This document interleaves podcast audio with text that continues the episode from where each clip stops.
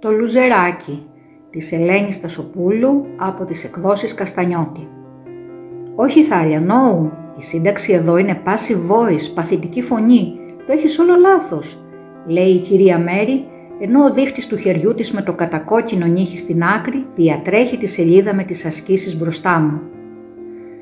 Ψαρεύω από την κασετίνα μου το διορθωτικό και καλύπτω με άσπρη ταινία τα ρήματα.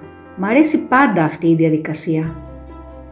Προσπαθώ με χίλια ζόρια να συγκεντρωθώ στην παθητική φωνή, είναι όμως μια άλλη φωνή, ψιθυριστή και χαμηλή, που γλιστράει συνεχώς μέσα στο νου μου.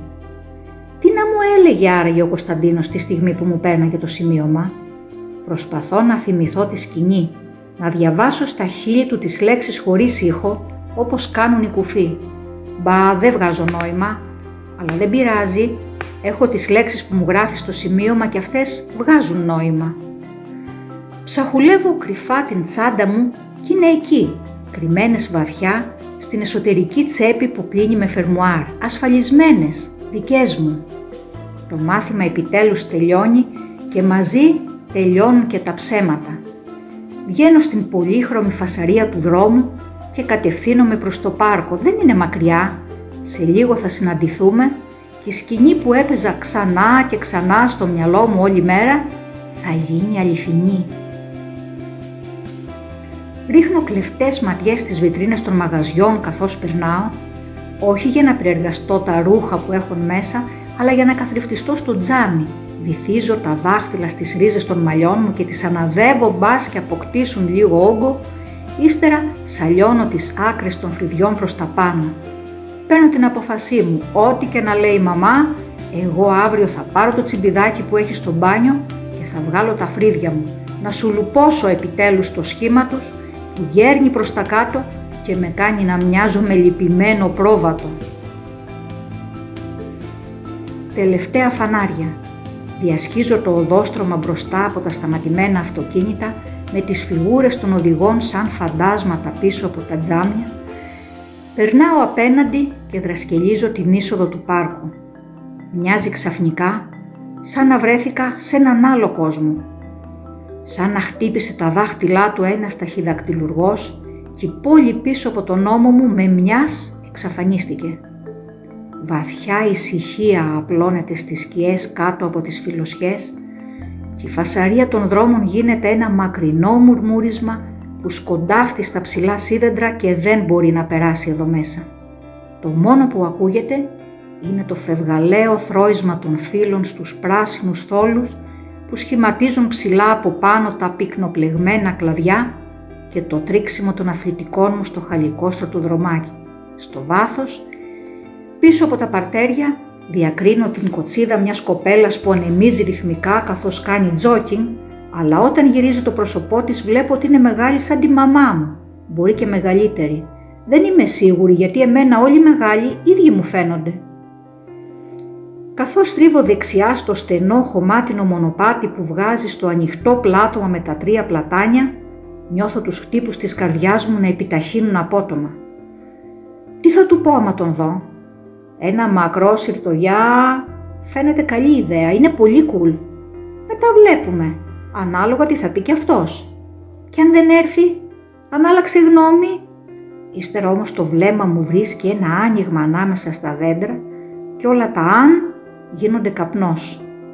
Έχει έρθει πριν από μένα, κάθεται σε ένα πέτρινο παγκάκι στην απέναντι πλευρά του ξέφωτου, με τους αγκώνες ακουμπισμένους στα γόνατα και ακούει ένα τραγούδι από το κινητό. Φοράει κόκκινο φούτερ με κουκούλα πάνω από το τζιν με τις ξεφτισμένες τρύπες και τα μαύρα μποτάκια του κρατάνε το ρυθμό θρηματίζοντας κυτρινισμένα φύλλα κάτω από τις χοντρές όλες. Ποιο είναι το τραγούδι, δεν φοράει ακουστικά, ίσως για να μπορεί να με ακούσει όπως θα έρχομαι. Οι αχνές νότες φτάνουν σαν ψήφιρο στα αυτιά μου καθώς κοντοστέκομαι ανάμεσα στους φωλιδωτούς γέρικους κορμούς και αφουγκράζομαι, παρατηρώντας το τελευταίο φως του απογεύματος που γλιστράει πλαγιαστά μέσα από τις φιλοσιές να ρίχνει χρυσές αντανακλάσεις πάνω στα ξανθά μαλλιά του. Μου κόβεται η ανάσα είναι ό,τι πιο όμορφο έχουν αντικρίσει τα μάτια μου σε ολόκληρη τη ζωή μου. Εκείνος δεν με είδε, είμαι ακόμα στο μονοπάτι και τα δέντρα με κρύβουν, όμως οι τελευταίες νότες από το ρεφρέν, δυνατές και θλιμμένες, ανοίγουν δρόμο μέσα από τα φύλλα και με βρίσκουν. But you're a super girl and super girls don't cry. Μένω για λίγο ασάλευτη και ύστερα με ένα βήμα είμαι έξω στο ανοιχτό χωρίς δέντρα πλάτωμα. Δύο πράγματα γίνονται μαζί. Ο Κωνσταντίνος με βλέπει και σηκώνεται. Τη στιγμή που του κονάω το χέρι χαμογελώντας, με την άκρη του ματιού μου πιάνω μια κίνηση στο δρομάκι απέναντι και διαγώνια από αυτό που μόλις βγήκα. Δύο κοπέλες ξεπροβάλλουν πίσω από τους χοντρούς κορμούς και κατευθύνονται προς το μέρος μου. Να πάρει η ευχή είναι η Βόνη και η Ζέτα, οι μπροστινές μου στο θρανίο. Πάλι φορά δεν θα με πείραζε. Τώρα όμως μου κάνουν χαλάστρα στην πρώτη μου συνάντηση με τον Κωνσταντίνο. «Γεια σας κορίτσια», λέω πρώτη, καθώς με φτάνουν και σταματούν μπροστά μου πιασμένες αγκαζέ. Είναι κολλητές αυτές οι δύο. Αναρωτιέμαι πώς βρέθηκαν εδώ, αν κόβουν δρόμο μέσα από το πάρκο για να πάνε αγγλικά ή τίποτα τέτοιο. Δεν μου απαντάνε αμέσως. Πρώτα κοιτάζονται μεταξύ τους και ύστερα η Βόνη γυρίζει σε μένα. «Γεια σου Θάλια, για πού το βάλες» μου λέει και το πρόσωπό της έχει ένα ανεξιχνίαστο ύφος, κάπως σαν ηρωνικό, αλλά μπορεί και να είναι η ιδέα μου. Ή μπορεί να κατάλαβαν ότι κάτι παίζει με τον Κωνσταντίνο και να θέλουν να με πειράξουν. Η Ζέτα δεν λέει τίποτα, ούτε ένα γεια. Νιώθω ένα μικρό σφίξιμο στην καρδιά.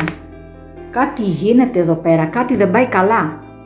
Ανάμεσα από τους ώμους των κοριτσιών Βλέπω τον Κωνσταντίνο να έρχεται προς το μέρος μας με τα χέρια στις τσέπες, περπατάει αργά και κάπου ζορισμένα, σαν να μην βιάζεται και πολύ να μας φτάσει. Μάλλον δεν χάρηκε ούτε εκείνος με αυτό το συναπάντημα. «Δώσε μου το σημείωμα, κλέφτρα», λέει απότομα η Ιβόνη. «Σε μένα το είπε αυτό». Την κοιτάζω σαν χαμένη. Στέκεται ακίνητη μπροστά μου, έχει απλώσει το χέρι με την παλάμη ανοιχτή και περιμένει. Δεν καταλαβαίνω, Παρατηρώ τα δάχτυλά της, στριφογυρίζουν γυρεύοντας κάτι από μένα και ύστερα σηκώνω τα μάτια μου στα δικά της που είναι τεράστια και γαλάζια, αλλά βαθύ γαλάζιο, όχι σαν το ξεπλημένο γαλανό της κυρίας Παπαδημητρίου που με ρωτούσε το πρωί για τον Τιντερό τη στιγμή που εγώ προσπαθούσα να καταλάβω τι μου λέει ο Κωνσταντίνος. Τώρα ξαφνικά καταλαβαίνω, αλλά είναι αργά, πολύ αργά, πιο αργά πεθαίνεις. Να λοιπόν τι μου έλεγε. Να περάσω το σημείωμα μπροστά στην Ιβόνη ήθελε. Για εκείνη ήταν το σημείωμα, για εκείνη προοριζόταν, όχι για μένα. Μια παγωνιά απλώνεται μέσα μου, σαν άνοιξε η πόρτα του σπιτιού ένα χειμωνιάτικο βράδυ και όρμησε μέσα το κρύο. Ψαχουλεύω στην τσάντα μου και βρίσκω το εσωτερικό τσεπάκι, εκεί που έχω κρυμμένο το σημείωμα αλλά τα δάχτυλά μου που παλεύουν να ανοίξουν το φερμουάρ είναι ξύλινα, αδέξια. Γιατί δεν ανοίγει το αναθεματισμένο; Τελικά τα καταφέρνω. Δεν, δεν το έκανα επίτηδες, ψελίζω καθώς της δίνω το διπλωμένο χαρτί. Το ξέρω πως τραυλίζω, αλλά πρέπει να της εξηγήσω. Νόμιζα... Η Ζέτα πάει να πει κάτι, αλλά η Ιβόνη σηκώνει το χέρι και τη σταματάει. Τι νόμιζες ρε Θάλια, για πες μας λέει με αργή ηρωνική φωνή. Τι νόμιζα στα αλήθεια, κοιτάζω απέναντί μου τα μακριά καστανά μαλλιά που το φθινοπορεινό αεράκι σηκώνει ανάλαφρα, το ροζ γυαλιστερό λιπγλός, τα τέλεια βγαλμένα φρύδια, εκείνα τα μάτια που είναι πιο γαλάζια από τον ουρανό πάνω μας που με καρφώνουν ηρωνικά που περιμένουν. Τι νόμιζα στα αλήθεια,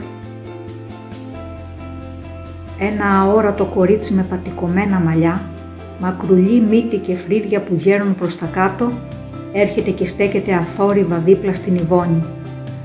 Είναι η αντανάκλωση του εαυτού μου πάνω στις βιτρίνες νωρίτερα το απόγευμα. Κοιτάζω τις δυο τους και μου έρχεται να κλάψω. Οι άλλες με περιμένουν να μιλήσω, να πω τι νόμιζα, να το ξεστομίσω. Αλλά δεν θα το πω ποτέ. Παλεύω μόνο να συγκρατήσω τα δάκρυα που μαζεύονται ακάλεστα κάτω από τα βλέφαρα. «Δεν ήτανε για σένα το σημείο Μαρεθάλια», λέει γκρινιάρικα ο Κωνσταντίνος. «Του πήρε εκατό χρόνια να φτάσει». Στέκεται δίπλα στις άλλες με τα χέρια στις τσέπες και κλωτσάει μια ρίζα που προεξέχει από το έδαφος. Η υπόλοιπη χάνεται μέσα στη γη εκεί που θα ήθελα να χωθώ κι εγώ τώρα, να εξαφανιστώ, να γίνω ένα με το χώμα. Απέναντί μου βλέπω το θολό περίγραμμα ενός σκύρου που σκαρφαλώνει σε ένα κορμό. Η ευκίνητη φουντωτή ουρά του μένει ακίνητη για μια στιγμή, καθώς τρίβει το κεφάλι του και μας παρατηρεί. Ύστερα εξαφανίζεται σε ένα σύμπλεγμα φύλων και κλαδιών. Δεν ήτανε για σένα το σημείο μαρεθάλια. Μέσα στο μαγεμένο δάσος το παραμύθι παίζεται ανάποδα. Η βασιλοπούλα έγινε κολοκύθα και είναι καιρός να γυρίσει στις τάχτες της. Κάθε κατεργάρι στον πάγκο του, που θα έλεγε και η γιαγιά. Στεκόμαστε αμήλυτοι και κοιταζόμαστε. Εγώ μόνη μου σαν τον ψωριάρι και οι άλλοι απέναντι, όλοι μαζί. Οι θολές φιγούρες τους ενωμένες σαν τους τρεις σωματοφύλακες. Πρέπει να την κάνω από εδώ. Τα καταραμένα δάκρυα όπου να είναι θα πάρουν την κατηφόρα και δεν μπορώ άλλο να τα συγκρατήσω, όσο και αν ανοιγοκλίνω τα βλέφαρα σαν ευρώσπαστο. Έτσι κι αλλιώς περισσεύω.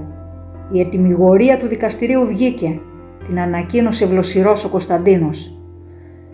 Δεν το έκανα επίτηδες, ξαναλέω μονότονα και ύστερα κάνω απότομα στροφή και απομακρύνομαι. Από εκεί που ήρθα. Θα το πληρώσεις αυτό, ακούω πίσω από τον ώμο μου την Ιβόνη και από κοντά η φωνή της Ζέτας που τη σιγοντάρει. Δεν γυρίζω να τους απαντήσω. Μια αβάσταχτη ντροπή μαγκώνει την καρδιά μου. Τη σφίγγει τόσο που είναι κατόρθωμα πως καταφέρνω και παίρνω ανάσες. Το μόνο που θέλω είναι να φτάσω στο σπίτι, να μπω στο δωματιό μου και να κλείσω πίσω μου την πόρτα. Οι φιλοσχές μοιάζουν να θροίζουν αλαφιασμένα καθώς περνάω δίπλα τους ολοένα και πιο βιαστικά, ώσπου φτάνω στην έξοδο και τη δρασκελίζω τρέχοντας, σαν να με πετάει έξω το πάρκο με τις κλωτσιές. Πάνω στο δρόμο που μου γκρίζουν τα αυτοκίνητα το φως έχει λιγοστέψει. Οι είσοδοι ξεπροβάλλουν σκοτεινές τις γκρίζες πολυκατοικίες. Τι ώρα είναι, βγάζω το κινητό να δω πόσο άργησα και ξαφνιάζομαι που είναι ακόμα τόσο νωρίς. Διόλου παράξενο όμως, αφού αντί για ραντεβού έφαγα πόρτα. Ούτε δέκα λεπτά δεν κράτησε η φάση και ας μου φαίνονται αιώνας. Δεν θα χρειαστεί καν να σκαρφιστώ κάποια δικαιολογία για τη μαμά. Μια χοντρή σταγόνα προσγειώνεται πάνω στη μαύρη οθόνη του κινητού, ύστερα αμέσως άλλη μία. Απλώνονται αργά και ενώνονται φτιάχνοντας μια ρηχή λιμνούλα και ύστερα τη σκουπίζω με το μανίκι μου. Σκυμμένη δίθεν στο κινητό για να μην με πάρουν χαμπάρι υπεραστικοί, χρησιμοποιώ το άλλο μανίκι για να σκουπίσω τα μάτια μου.